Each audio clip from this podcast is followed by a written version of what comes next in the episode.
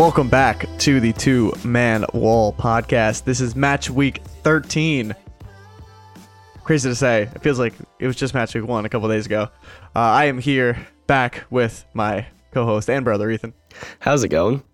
And this week, a week, like match week we said two weeks ago when we recorded the last podcast would probably be pretty spicy, has lived up, really has. There's, I mean, City Liverpool, maybe we expected a little more fireworks, but Newcastle Chelsea, obviously that was going to be some dark magic, as I like to put it. Um, Luton Town getting a victory, Burnley blowing theirs, uh, Bournemouth getting a victory, Man United getting a victory, and then Spurs losing their third in a row. A lot, a lot to talk about this week. But before we get into that, there has been another interesting development in the last two weeks, and that is Everton. Everton have been deducted 10 points as of right now from the Premier League, um, sitting now on four points, bottom of the Premier League table.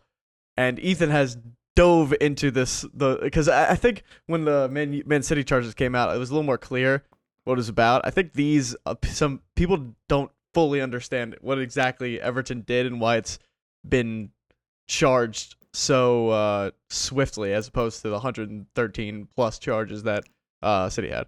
There's certainly been a lot of controversy just because Premier League fans are hearing financial, you know, breaches. Everton deducted 10 points for one breach. City, nothing's been done for, you know, 115 breaches. So obviously, Yeah. fans are up in arms, understandably so. So I'm here to give you kind of a more clear picture of what's going on here. So, as Brian mentioned, Everton got a 10 point deduction, and this was for breaches of profit and sustainability rules, which is literally just another name for financial fair play rules. So, this is this is basically just they overspent. It's a symbol. It's a simple numbers game here. They spent more than the Premier League allowed them to do. In fact, for the last couple of years, Everton have really been toeing the line, and in fact, the Premier League has kind of been babysitting them a little bit, kind of just making sure they weren't going over this limit. In fact, for the last couple of years, the Premier League has, you know, personally been looking at every like transfer and new contract they've made and actually verifying whether or not they could do that. Um now Everton did in fact go over the line. Um some of the causes of this was overspending on players since pretty much pretty much started in 2016 since the takeover of Farhad Moshiri, the uh, Everton owner. His his ambition when he took over was to quickly get them into European competition by spending big on players and he was kind of gambling on them getting into European places in the short term to generate the European revenue. So he's taking a big gamble there that the signings would work out, and obviously they haven't. And also the fact that they are working on a new stadium, the fact that those a huge expense like the new stadium, you think about how fiscally smarter Arsenal were when they were building the Emirates Stadium in 2006 for that period afterwards. They really didn't spend a lot in the transfer market. Arsene Wenger came under a lot of scrutiny because he wouldn't spend big, but in the end, Arsenal financially were better for it. Everton did not take that route and are paying the consequences a bit. So, after all that, uh, another thing, well, I guess another thing to mention also is that it's a, it's actually a very key thing here, is that, uh, currently there is pressure from a little bit from the public, but also from the UK government for the Premier League to have an independent regulator. Because currently the Premier League runs itself, nobody else Mm, regulates it. And so, it's that way. Yeah. yeah. And so, with that pressure now that an independent regulator may come in, the Premier League are now starting to be a bit tougher and a bit more strict because they don't want somebody else to come in and take over these dealings. Interesting.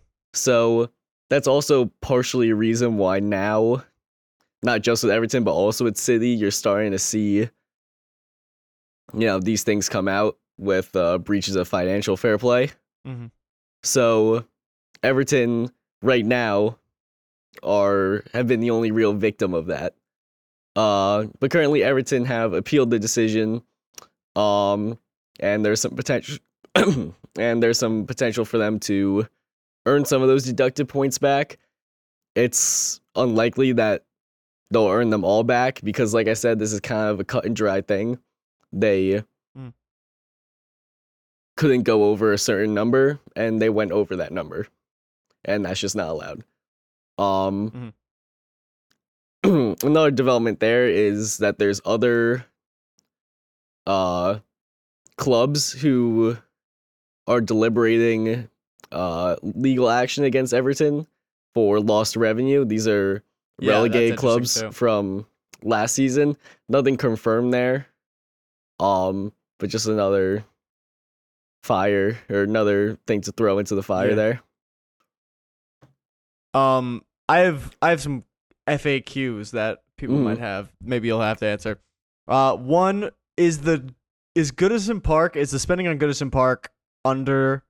Does that count towards financial fair play, or can they spend it however much they want on the stadium? Um, see, now that that's interesting. So, from what I've read, um, the Premier League has said that the spending on the new stadium, um, was the the Premier League said that they weren't going to count the spending on the new stadium as you know part of their their cap. Uh, the the Premier League Yeah. essentially imposed like a bit of a uh Salary cap, yeah. theoretical salary cap for them. And they said you can the spending on the stadium we're not going to include in that. Mm-hmm. Now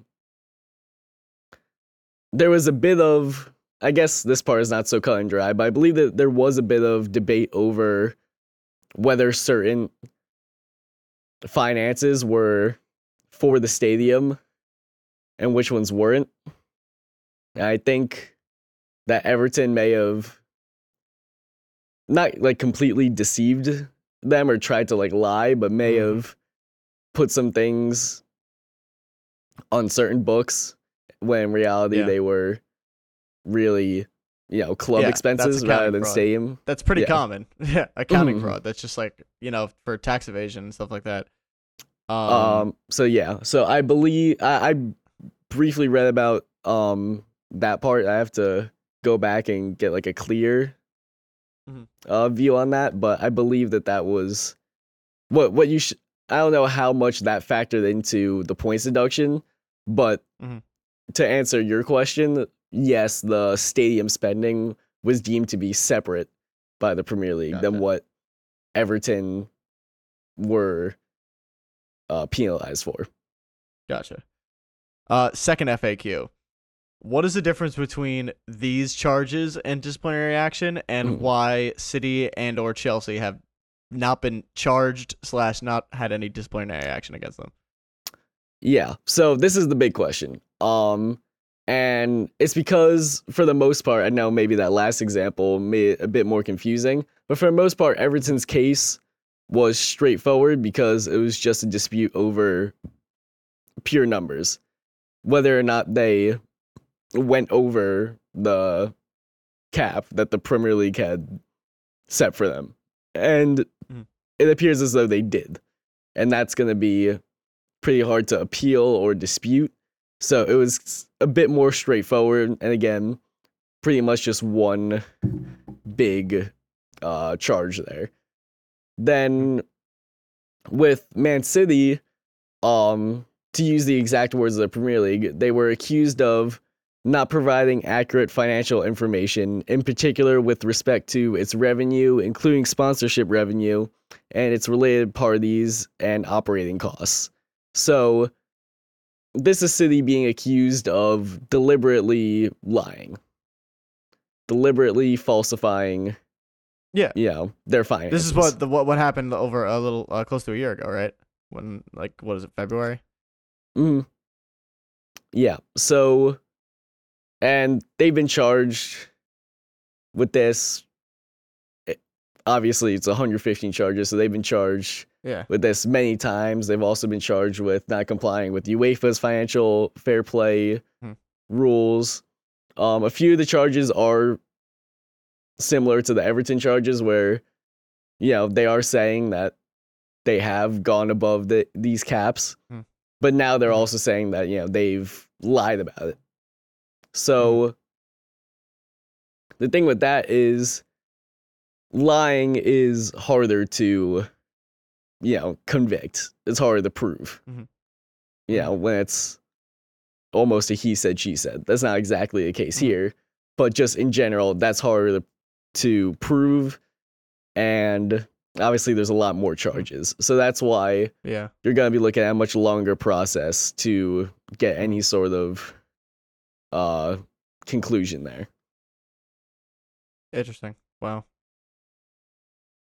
And Chelsea, same thing. Um, I didn't look into uh Hmm. Chelsea situation too much just because they aren't being accused of anything right now. I think um Well, I I thought think- they were. That's my fault. I thought they were being accused. I think were they being they may they may be Hmm. being accused. They haven't been Mhm. um they're not being investigated right now. Obviously City haven't been charged with anything, but um Mhm.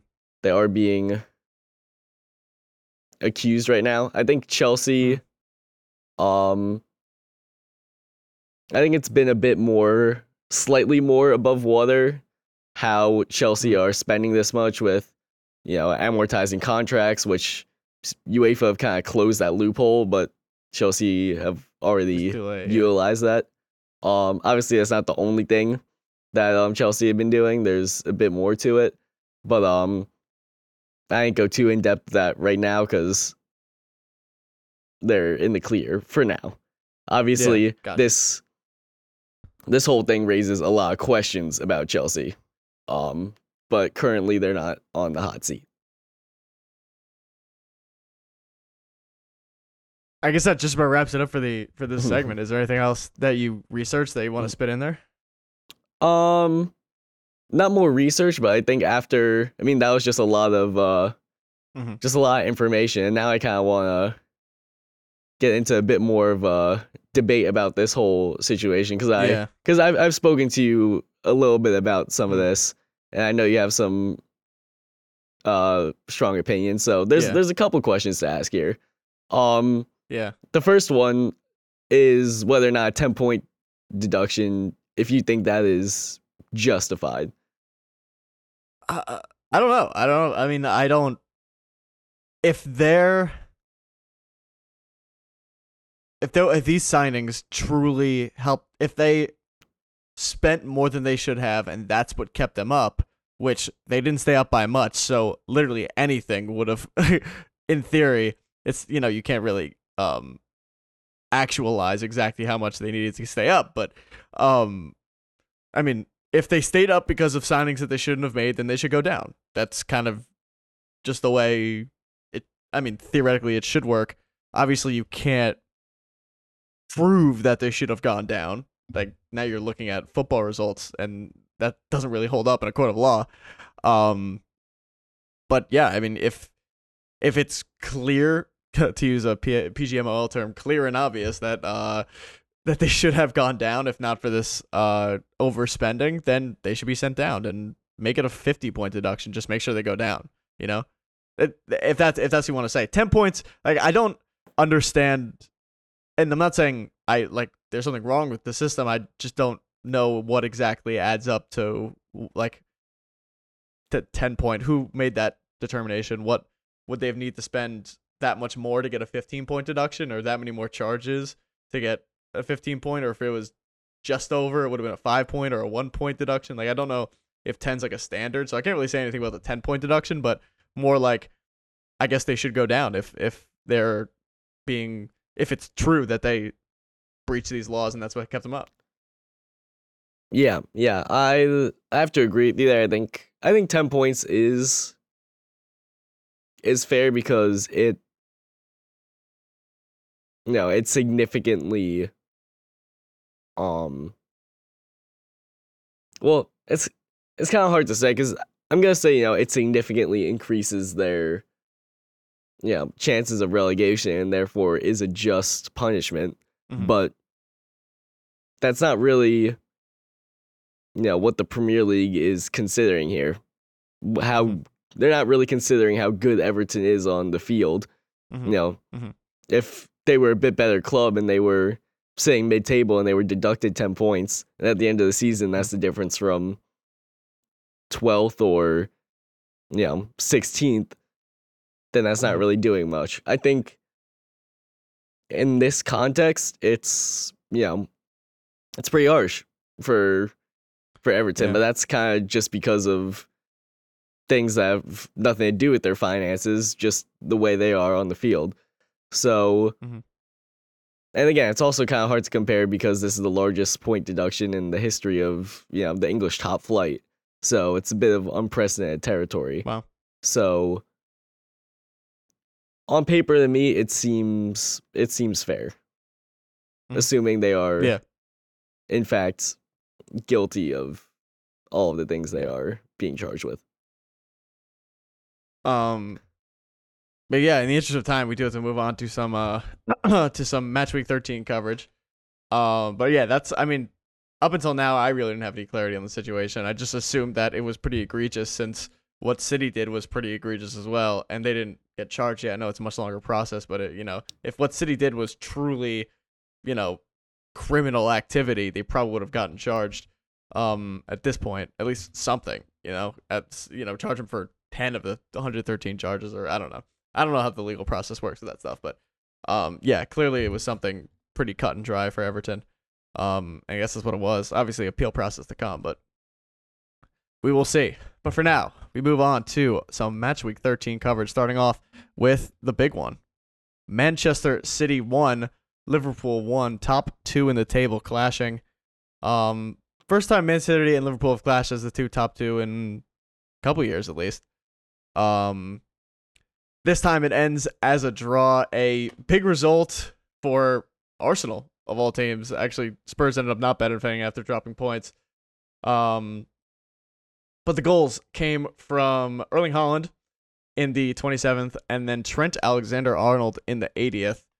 Um, this one was pretty back and forth. I mean, I think if you're City, you're probably disappointed not to take three from this game, letting up a semi late goal after having the opportunity to go up two, three goals. Um, at points, Foden I know had a couple opportunities.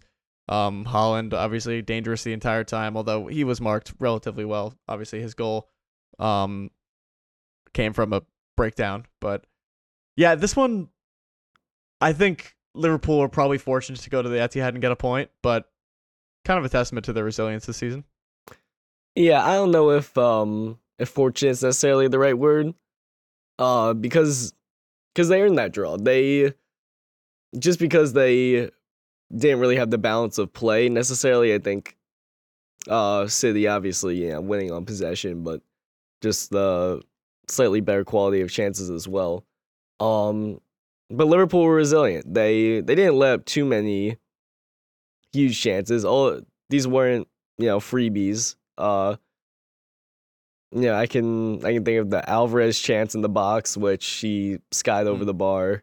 Um, I can think of the uh the Diaz disallowed goal, which obviously wasn't really in Liverpool's hands there, but I think is is somewhat debatable because the contact on Alisson from I believe it was Akanji was Yeah, somewhat minimal subtle.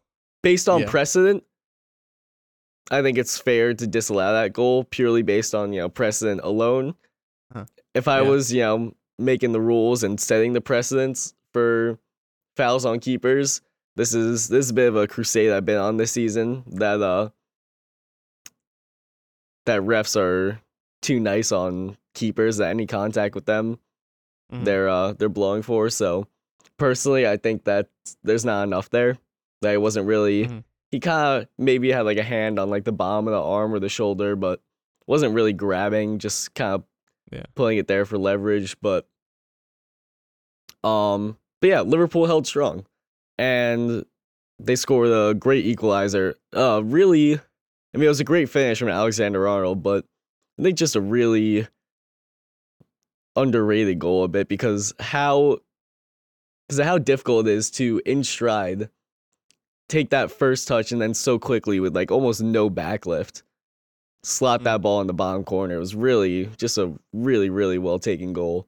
Um and I think a, a somewhat deserved point for Liverpool. You think about how much they've progressed since the 4-1 loss at the Etihad in April um of this year.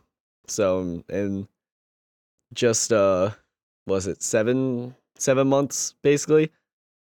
Mm. In you know, 7 months they've they've come a long way. I mean, not many teams are going to go to the Etihad and outplay City. That's an extremely extremely high bar and almost unrealistic to expect, But I wouldn't say they outplayed, but yeah. yeah. Um but yeah, but just to absorb the little bit of pressure, stay in it, create some Yeah. chances of your own, and then get a one-one draw away at the home of the three-time reigning champions. It's more than impressive from a Liverpool perspective. Yeah. Yeah, I I I agree somewhat. I I was actually thinking about this uh when it comes to like City long term. Obviously this hurts City and, you know, catapulted Arsenal into first place, you know, after a crazy crazy 13 weeks with how good Tottenham played and then Arsenal being, you know, not their, you know, predatorial selves uh offensively, should I say. Um, but all of a sudden Arsenal just catapulted into first after a couple of results. Um, but yeah, I, you forget that Manchester City don't are missing their one of their best players, if not their best player, in Kevin De Bruyne. Mm. One like arguably the best midfielder on the planet. Like, I you just forget with how how how well how good this team plays and how well they pass the eye test that they're missing their arguably best player. Like that is insane to me. That they will be getting Kevin De Bruyne back at some point. Just ridiculous. Absolutely ridiculous. Um but aside from that, yeah it was it was more of City could have won this game. Uh City could have won this game without Liverpool like needing to like like it wasn't Liverpool's let me rephrase this. Liverpool earned a draw. They earned you know, a big chunk of this result. However, Man City could have taken it out of Liverpool's hands because they did have those chances. And they do have the quality to put those chances away. And it would not have been necessarily Liverpool's fault because that's kind of the way just Man City is. Like there's not many teams that can really stonewall uh Manchester City at home. And Manchester City generated enough chances to score two, maybe three goals in this game, and it would not have it would have taken it out of Liverpool's hands. But Liverpool were given that opportunity and took it. it that goal was a result of some good pressure. Um, and Liverpool probably had the better of the chances in the first half. It was it was a lot of Liverpool in the first half. So yeah, they definitely earned a big chunk of this result. I think Manchester City kind of allowed Liverpool to earn that result a little bit, especially at home. Especially with Haaland healthy. I didn't think they were going to get Haaland back, uh, which I was, as an Arsenal fan, pretty excited about because I didn't think they were going to really get, get a result Mm. without Haaland, um, especially against Liverpool, who were almost fully healthy. So they actually got Haaland back because he's a freak, and still were not able to get a result in this game. Um, but like I said, they're getting Kevin De Bruyne back at some point. Like Arsenal squeaked into first place with a over a cityless or De Bruyne-less city. But yeah, this is for Liverpool, for City, nothing to really be concerned about. City haven't been perfect over the last month. They've kind of had some sputter results. Jeremy Doku, by the way, is probably a top five winger in the world. Like, he is so good. He is like for me, wingers, if you are genuinely unstoppable as a winger, it doesn't matter how you finish. You can find there's a place for you in every single team on the uh, on the planet. Because in this team especially, you will get if you they they saw Doku and this is why Guardiola is such a good recruiter and so good at when he does transfers is that he sees these like unique attributes for players like Jeremy Doku, one of the shiftiest players on the planet. Like I see shades of Vinicius in him where he just like can't stop him once he gets going. And he's like, well, he's a little bit sloppy on the ball and he's not doesn't have the best soccer IQ and maybe he's not the best finisher, but if we can just work the ball around to get Jeremy Doku into one-on-one opportunities, he'll draw double teams. This is why they got Jack Grealish. Like Jack Grealish scored like 15 goals a season at Aston Villa. Now he's come to uh, City not to score goals because that's not Guardiola, not what Guardiola wants him to do. He wants him to stand on the wing and either beat guys or get double teamed and move the ball. And that's what Jeremy Doku does even better than Jack Grealish. Because if you don't double Jeremy Doku, he's blowing right past you and he's feeding Erling Haaland in the six yard box. Like this is why Guardiola is just an elite level manager, is because he finds these guys. Jeremy Doku, nobody he was on the Mudryks were above him. Like he, he was on nobody's radar, and then uh, I, I won't say nobody's in. radar. I mean, he, he's okay, still he wasn't he, he wasn't he wasn't like prospect. a Martinelli from the depths of Brazil, but he was you know 35 million to an oil club, that's chump change. That's nothing. Like that's that's basically a like a free transfer. And he came in and has been undroppable for City. And he was fantastic in this game too. Generated so many opportunities for City. And that's just like I, I think that's what Guardiola really doesn't get credit for. Obviously, they spend so much, but they do it so well that spent with the Rotaries who came in. Obviously, he was a lot of money, but he's been undroppable. Like they spent so well, and I think Doku's another example of that. Um, some other players that played well. I mean, other than the uh, uh, the goal. I'd say, I, actually, I guess I can't say other than the goal. I was gonna say Alisson had a, had a decent game besides the goal, but I don't know. Maybe maybe if you let him. No, he was he, really he was very very shaky this game, Alisson. Yeah. Um, but I thought Tsimikas played okay. Um, on that wing, obviously the other wing got kind of tormented by Doku, but um, I thought this wing. I'm not sure who was on this wing for City. Maybe because he played so well. Uh, it was Foden, right? And Foden kind of the uh, Tsimikas kind of forced them inside a lot, and Foden had his shots on his left. Um, continues to play well. I didn't think Mac Allister played great. I don't think Mac Allister's been great this entire season, to be honest. I think Liverpool's offense has been good in spite of uh, Mac Allister, but he's obviously fantastic and he might hit form eventually. It's kind of been Szoboszlai in the midfield. Um, Nunez had a couple chances to score and didn't finish, but Liverpool really good in the first half, and then City kind of came back in the second half, um, dominated. Eventually, that's how Liverpool got their goal. Was in between those those chances, that that possession. Um, but yeah, a good game all around. Obviously, you expect a little bit of fireworks when Man City and Liverpool come uh clash, but one one can't complain. Yep. Newcastle four, Chelsea one. It was always gonna happen, wasn't it? Just a freaky Chelsea game. Um, they never disappoint. Just, never fail. They never. Entertain. I must see TV. Every single Chelsea game is must see television. It started off in the 13th minute with Alexander Isak. Raheem Sterling gets a fantastic equalizer in the 23rd, a dipping free kick that I didn't know he had in his locker, to be completely honest. Um, halftime hits at 1 1. Then 60th minute, Jamal Lascelles gets on the scoreboard. Good for him, skipper. And then Joelinton, almost off kickoff, steals the ball on a weak back pass and then just slams it home because Vicario just didn't refuse to come out, and well, refused to come out, and uh, Sanchez just slammed it home. What did I say, Vicario? Oh my yeah. god, Sanchez, thank you. Um, that would make it three one, and then Reece James second yellow in the seventy third. Uh, really no complaints on the second yellow. Um, mm. I mean he. I thought it, it was there was. It was soft. I think the referee thought there was more contact. Obviously, he was by him, so if there was enough contact, it was a yellow. Um, maybe it's a no call, but I'm not. I'm not sure.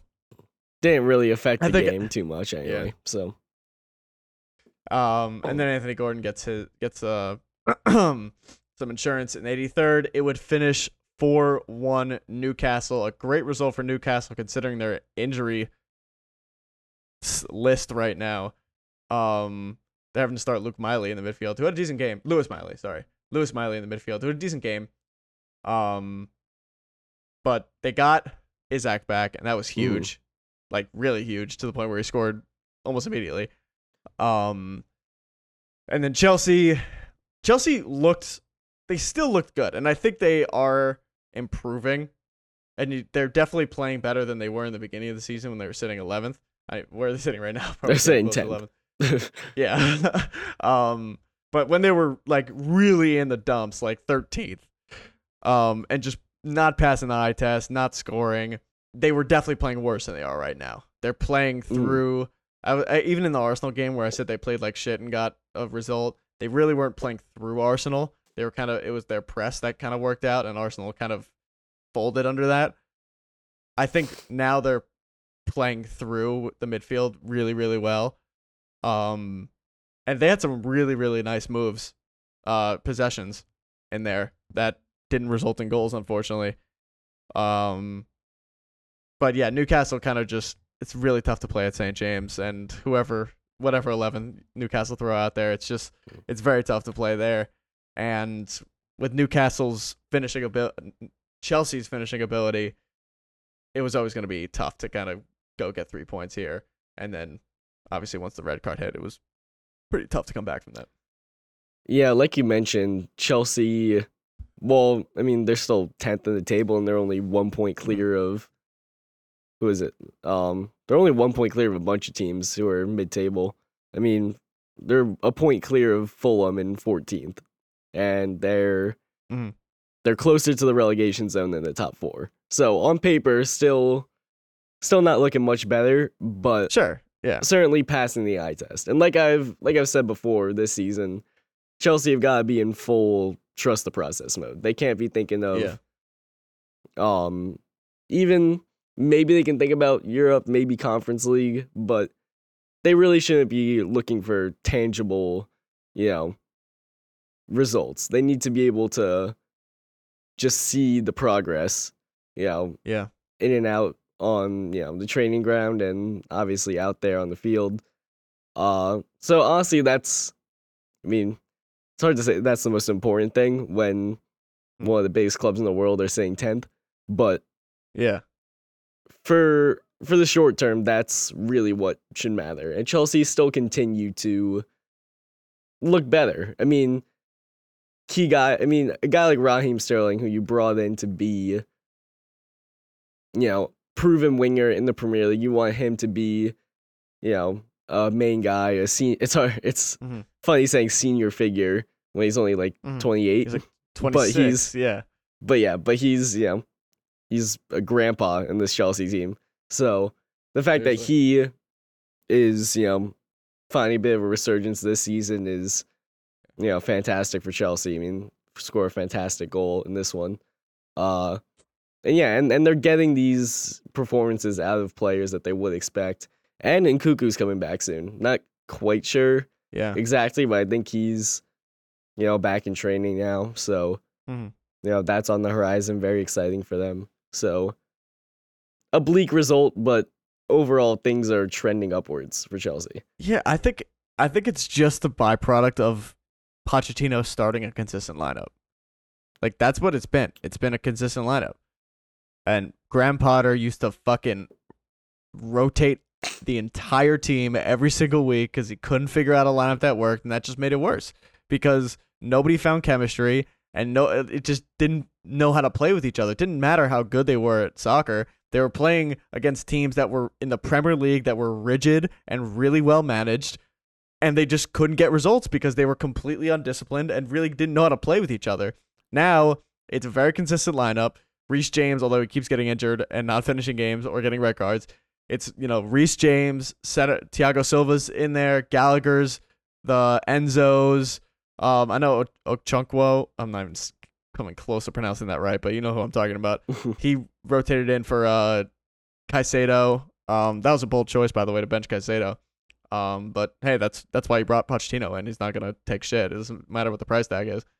Um, but Gallagher's getting consistent starts, and Jackson's getting consistent starts. However poor they may be, in my opinion, at least you know you're not just shifting that guy around the whole time, and he's at least growing into the team a little bit. Um, Sterling's getting consistent starts. It's I, I think he's doing the team a world of good. Maybe not, by not even playing his his number one best lineup on paper, Cole Palmer too, but he's playing a lineup that can gel, and he's sticking to it. Badiashile's getting consistent starts. Uh, he should get consistent starts at least. I know Colwill's came out of the lineup. He's playing like shit, but Cucurella's playing consistently. Like, you know, that's what you need. That that's Premier League teams. Premier League teams that do well rarely rotate, and if they do, they're Man City. You know, when Liverpool went, were in their hot stretch, it was the same eleven every single week. Every single fucking week, you knew what the team sheet was going to be, and that's that's what comes that's what comes with te- chemistry. That's how Firmino and Mane and Salah gelled so well, is because they got to know each one another. You, you don't want to swap in Mudryk for Sterling every other week, or swap in uh, Madueke for Palmer every other week, or all these midfielders or Broja for Nicholas Jackson. It's just not going to work. You're not going to learn how to play with each other. And I think the reason they're slowly progressing into a team that is formidable in the Premier League is they're learning to be disciplined with one another and play with one another.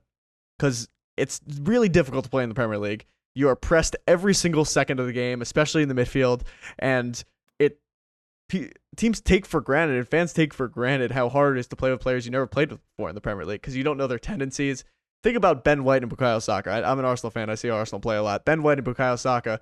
Ben White knows almost instinctively when Bukayo Saka is going to make that little in run towards the midfield or back out and get his 1v1 almost instinctively and that's how they can play well so well with one another and that's how they create space. There has been none of that with chelsea until the last few weeks when they've started to gel and that's i think because he's playing a consistent lineup. So credit to Pochettino for that.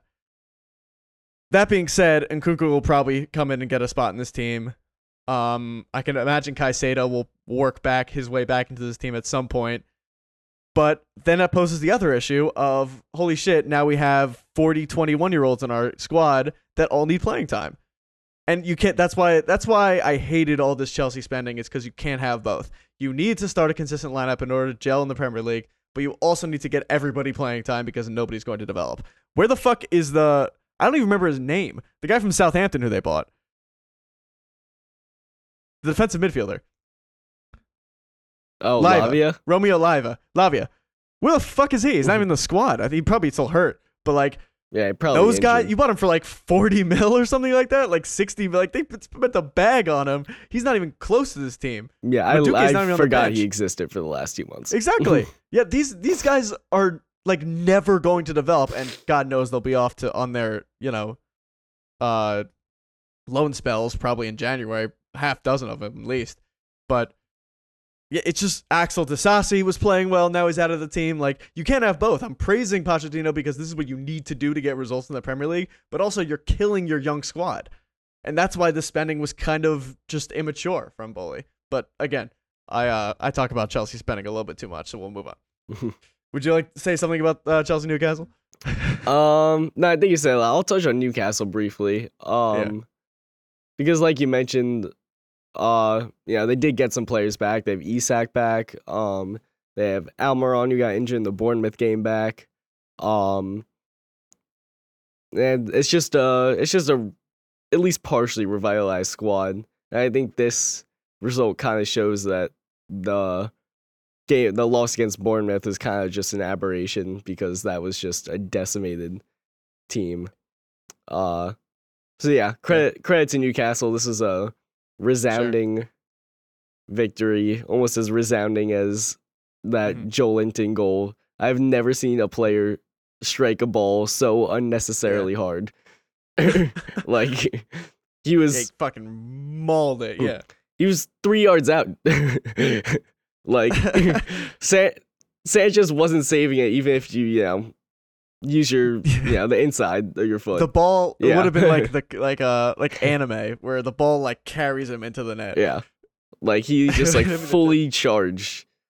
Uh, yeah, no, that was just that was Like just the funny. big green. Uh, If you've ever seen that movie. Um but yeah, not not too much yeah. else to say. But uh, I think Newcastle. It's good to see them get back on track and just get Definitely. somewhat healthy again. Yeah. I, I love Eddie Howe, man. I think he's one of the best managers in the Premier League. Maybe one of the best managers in the world. Like he he is so so good.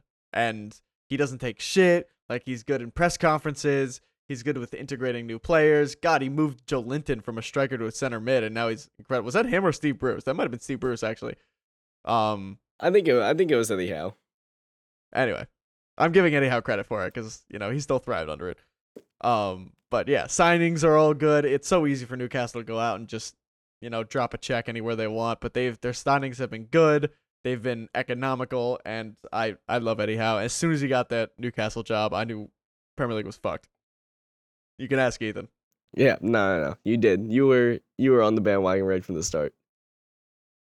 Thank you. Appreciate it. Um, we move on to our third game swiftly along. Spurs one, Aston Villa two. Villa going to the Spurs Tottenham Hotspur Stadium and getting all three points. The goals from Giovanni Lo Celso in the 22nd minute, a thumping goal at that. Uh, Pau Torres in the 45th plus seven, and then Ollie Watkins gets the winner in the 61st after having one disallowed early in the game. And that's how it would end at Tottenham Hotspur Stadium 2 1. Aston Villa take all three. Aston effing Villa. Guess where they are, Ethan? They're in the top four. Two points clear of Tottenham Hotspur in fifth. And the elephant, unfortunately, has fallen from the tree. Rather Um, quickly. and rather quickly. And it's hit the ground pretty hard. Because not only are they down to fifth, but they are still down Van de Ven and still down James Maddison. And boy, has it hurt them, Ethan. Yeah, yeah, it it absolutely has. Uh, still no Romero too. Again, also evident when the center back pairing is a left back and right back, uh, in Ben Davies and Emerson Royal. Uh, yeah, uh, it's it's it's not surprising. We we talked about it after the Wolves or after the Chelsea game, really, but Yeah. even more so after the Wolves game that this Spur this Spurs squad just you know, we we can still praise Angeball and Spurs deserve tremendous credit because they played well in this game. I honestly believe that both sides played really well and that it was just a very good game of soccer, very open, just a shit ton of chances. There should have been three goals by the four minute mark in this game. Um, but in the end, Spurs just didn't take their chances or were offside for half of them. Son scored the offside hat trick in, yeah, Timo, very Timo Werner esque hat Yeah. Um, but yeah, Villa, it's just a very open game, shit ton of chances. That's how that's how Angeball is in that type of game. You just gotta bank on your team to put the ball in the back of the net, and Yeah. they didn't. They were they were good for three goals in this game, absolutely, but just weren't clinical enough. Villa, Villa take all three points, and yeah. you know, rightfully so. They that was the difference. But but yeah, we we kind of foresaw this Spurs run of form because you're missing James Maddison, who was probably the best midfielder in the Prem until he got injured. Um missing Van de Ven, Romero, fantastic center back partnership. Uh yeah, it's it's not it's not surprising. And with City up next, it Yeah. doesn't look like it's gonna get better. Yeah. Yeah, I mean this is always kind of bound to happen. Uh injuries in the Premier League are just they're random, but they're also not random because they they happen to everyone. It's very rare that you go an entire Premier League season without some kind of injury. And there's only a few teams, probably only one confidently, I could say confidently one team that can sustain the type of damning injuries that Spurs have had, and that's Manchester City, maybe Arsenal, but probably not at the level Manchester City yet in terms of squad depth. Um, but yeah, Spurs obviously very unlucky that it happened to their best player. But this is a Spurs squad that Ange inherited that was pretty light, I should say. Mm. Uh, Yeah, you look at some of the these you look at some of the names on their bench in this game, and you will not have heard academy of them. guys. yeah, number numbers in the sixties Mm. down there. Um, sixty three and sixty five on the bench. They came straight Yeah. from the academy. I can only imagine. Um, but yeah, they're. I mean, backup wingers are like Bryan Gil. Backup midfielders or Giovanni Lo Celso. That's just not. That's not. It's not a top four in this era of the Premier League. That's not a squad that's going to get you top four. Their first eleven contending for the title. Obviously, that's what they were doing for the first thirteen, first ten games.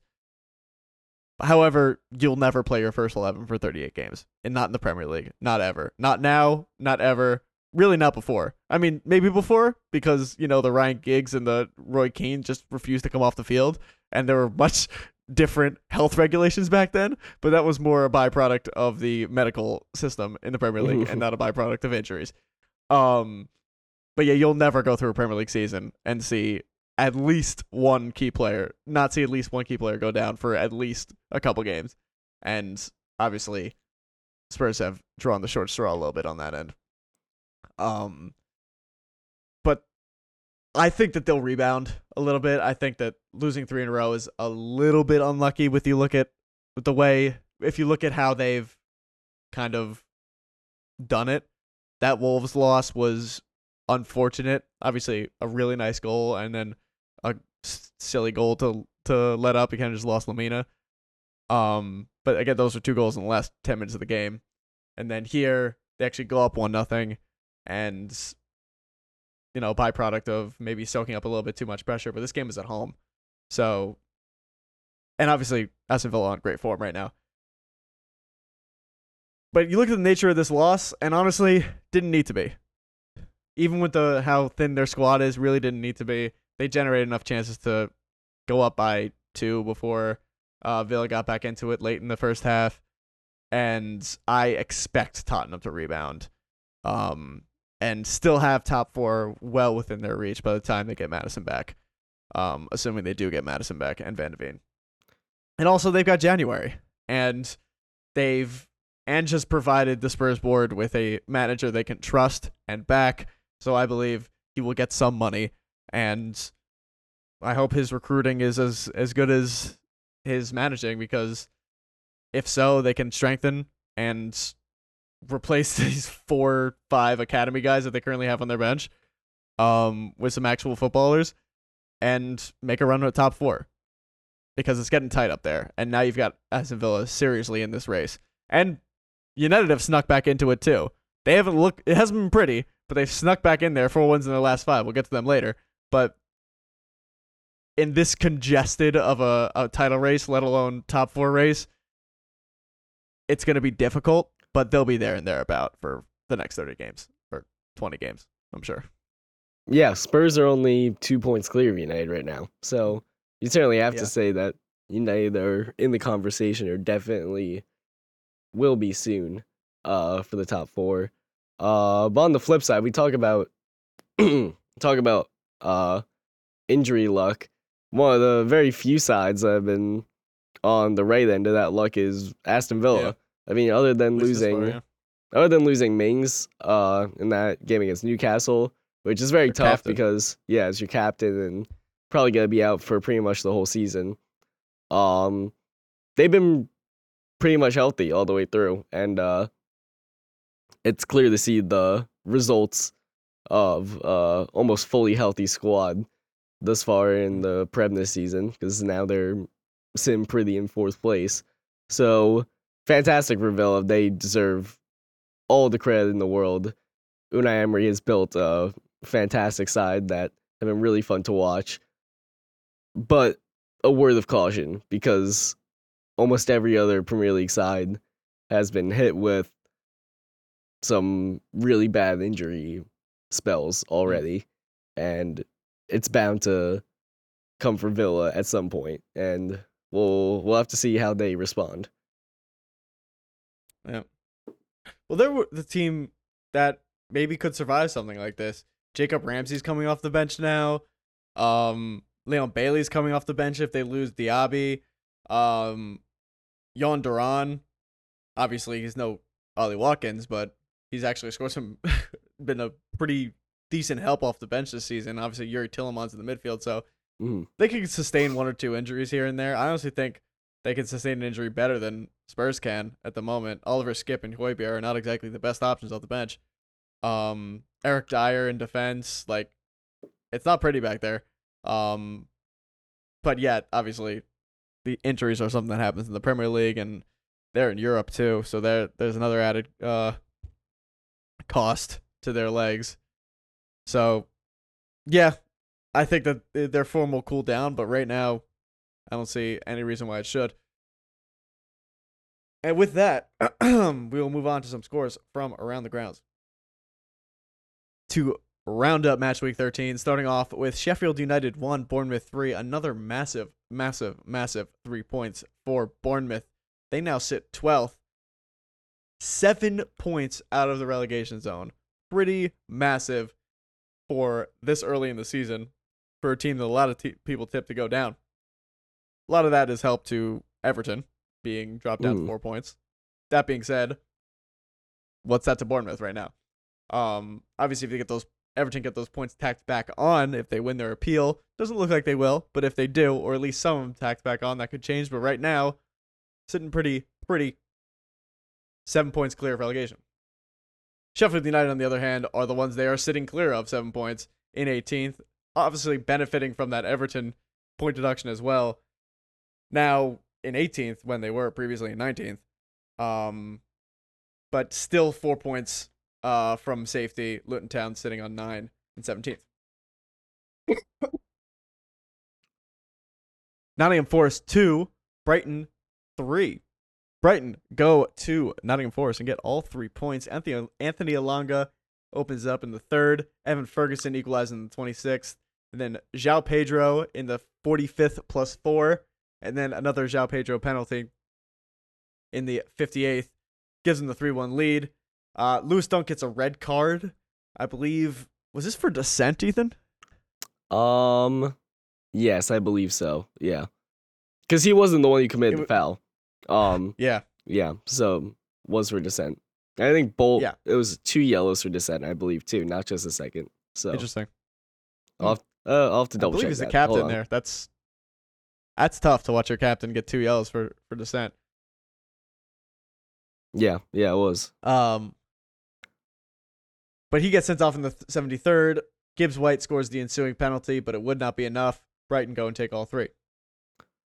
Much needed three points for Brighton. I think they were winless in Yeah. what five games maybe.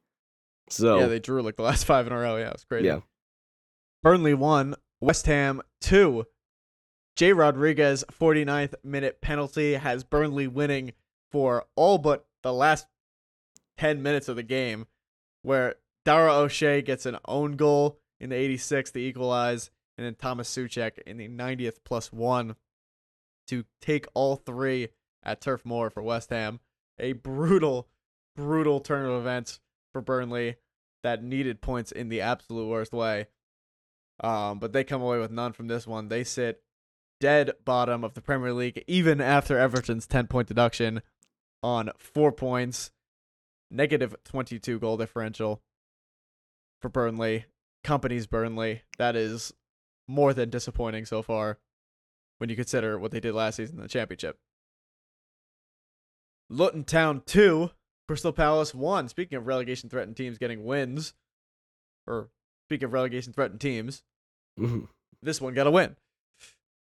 Luton Town now sit four points above Sheffield United in 18th. They sit 17th. A huge three points for them at home against Crystal Palace. This, uh, the winner came from Jacob Brown in the 83rd. Uh, Teden Mengi opened the scoring in the 72nd, and then Michael Olise scored an absolute worldy uh, would be the goal of the weekend if not for Alejandro Garnacho. And we'll get there in a second. Um, but Michael Olise banger in the 74th. Jacob Brown winner in the 83rd sees the Hatters I believe, is what the Luton Town team uh, nickname is. Um, take all three. Yeah, big win for them. First home win. So, uh, especially after the the Liverpool game where they were so close to getting Yeah. a historic win. It's nice Yeah. to see them uh, get three points. Brentford nil, Arsenal one. Who else? Who else but Kai Havertz would get the winner for Arsenal? Um, this was. I'm not. I don't know if this is gonna spark anything for Kai Havertz. I don't think it will, but it's nice to see him produce something. It was Arsenal. more than I could have ever hoped for in terms of his contribution to Arsenal Football Club this season.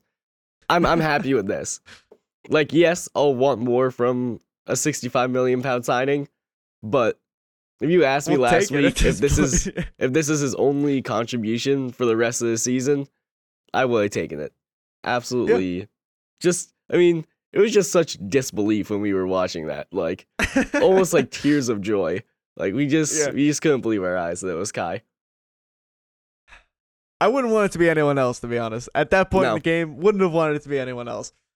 Nonetheless, Arsenal get all three and hop over the City and Liverpool draw. They both drop two. Arsenal take all three. They hop over both of them into first. They are one point clear at the top of the table. Uh, Brentford, on the other hand, 11th on 16. They've cooled down a bit after a pretty hot start. Everton nil, Man United three. Now we'll get to that Alejandro Garnacho goal. Just a honestly like picture perfect replica of the Wayne Rooney goal. That was unbelievable how like identical that was. Yeah. One of, one of the greatest goals in the history of the Premier League. Um, almost, almost confirmed goal of the season already. Like, yeah. doesn't get any better. Just absolutely phenomenal. I'm not I'm not a United fan, but I've watched that goal like 50 times. Like it's just it's Yeah. just beautiful. Yeah. Ruined it by doing a Ronaldo celebration, honestly. Yeah. Because that's gonna go on for, he could have he could have put his personal stamp on one Mm. of the greatest goals in the Premier League and instead decided to do the Ronaldo celebration. Cuz you like, think about the fine. Ro- you think about the Rooney goal too, you know, that iconic Yeah. like, you know, Yeah, Ha- ico- out, like- absolutely iconic. mhm. and then he And picks now him up Garnacho like just like, yeah. Mhm. oh my god. Uh, whatever. He was probably just too shell shocked, honestly. What is he like, 19 Yeah. years old? they're not Um, Argentina is not going to let him into the uh into the camp Yeah. after after all these Ronaldo sellies. Seriously. Um, Rashford gets his in the 56th off the penalty, and then Anthony Martial in the 75th seals all three for Manchester United. Um, at Goodison Park, Everton needing points now more than ever, could not find any against Manchester United. And last but not least, the game that ended today, Fulham 3, Wolves 2, secretly a thriller at Craven Cottage. Um, Alex Iwobi in the seventh, Matheus Cunha equalized in the 22nd. Then the first of two Willian penalties in the 59th. Hwang Hee-chan gets his own penalty in the 75th. And then a 94th minute Willian penalty seals all three for Fulham. And it's it's been a pretty interesting season for Fulham. Probably not passing the eye test when it comes to what we expect from Fulham. However, they needed these points in the worst way. They've taken one from their last four uh, before this, finally taking three points. Uh, Wolves, on the other hand, playing really good football. Probably unlucky to take not to take a point from Craven Cottage, um, but certainly for a team that we uh, that I had pegged for relegation and many other people did as well.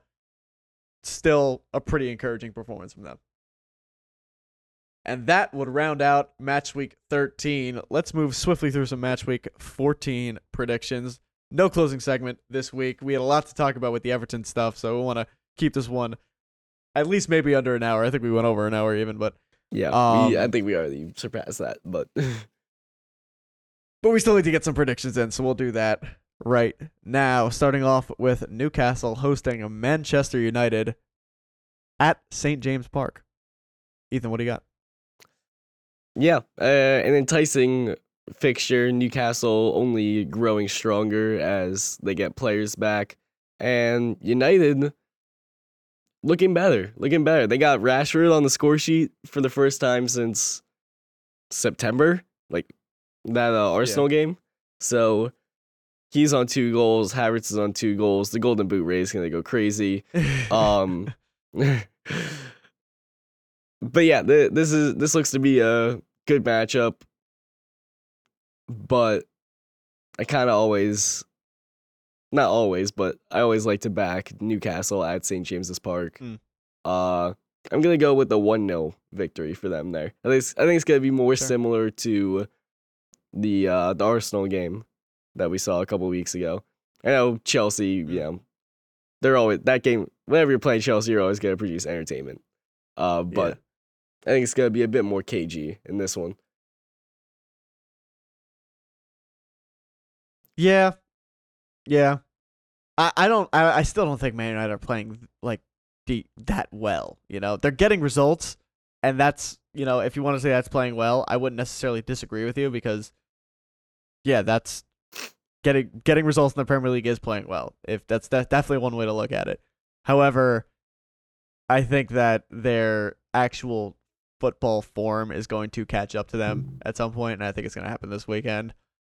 I think Newcastle coming off a really nice performance, getting Isak back is huge. Guimarães back is nice off suspension. Um, maybe they get Botman back potentially. I think he might be out for a little bit longer, but um, I still think that they're uh, Anthony Gordon still on really good form. Uh, I like them by at least two goals in this game, so I'm gonna say three one Newcastle. Isak Brace. And last but not least, Manchester City hosting Tottenham Hotspur at the Etihad. Ethan, what do you got? Um, first of all, I have a very uh entertaining game. Uh, no doubt that Ange, no matter the opponent, no matter the personnel he has out there, he's gonna take the game to City. He's gonna be pressing them. Uh, unfortunately, I don't see that working out very well because pressing City rarely works out very well, especially with the personnel that he does have out there. Um, I could see, I could honestly see City putting as many as five past Spurs. Wouldn't be surprised if that happens. That's not what I'm gonna predict. I'm gonna predict a. No, I'm gonna I'm gonna predict a four two victory for City. I I really expect to see a lot of goals in this one. Um, Huh. Spurs they're on a three game losing streak, but I genuinely feel like they're still playing well and they're passing the eye test. And I think they're gonna put a couple past City, but again, just they're just gonna be so open, and City are gonna have their way. I don't know. I, I, I smell some tomfoolery in this game. I smell some serious, just weirdness. Spurs always have Tottenham's number. Always. Guardiola, I know this game isn't at Tottenham Hotspur Stadium, but Guardiola has not gotten a win at Tottenham Hotspur Stadium yet. This is at the Etihad. Yes, I know. I, I preface by saying that. Oh, um it's just one of those mat- fixtures i i feel like this is like a 2-2 i don't Really? i but on the other hand they're playing davies and emerson at center back and there's no way they're going to be able to contain Erling Haaland for 90 minutes but i just feel some dark magic in this game i'm gonna say 2-2 go with my gut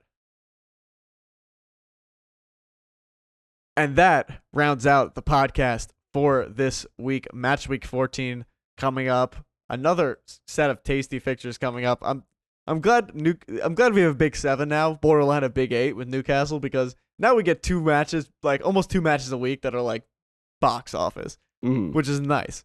It's it's really nice, and we can throw Brighton in there too, like some really box office fixtures every week. Um, and now Everton are fighting for points at the bottom. Like Wolves are playing well and could take points off anyone. Like every week, there's like six matches that are like you probably should have watched at some point. It sucks that like four of them are on at the same time. Um, but with that, we will say goodbye. Adios. See ya.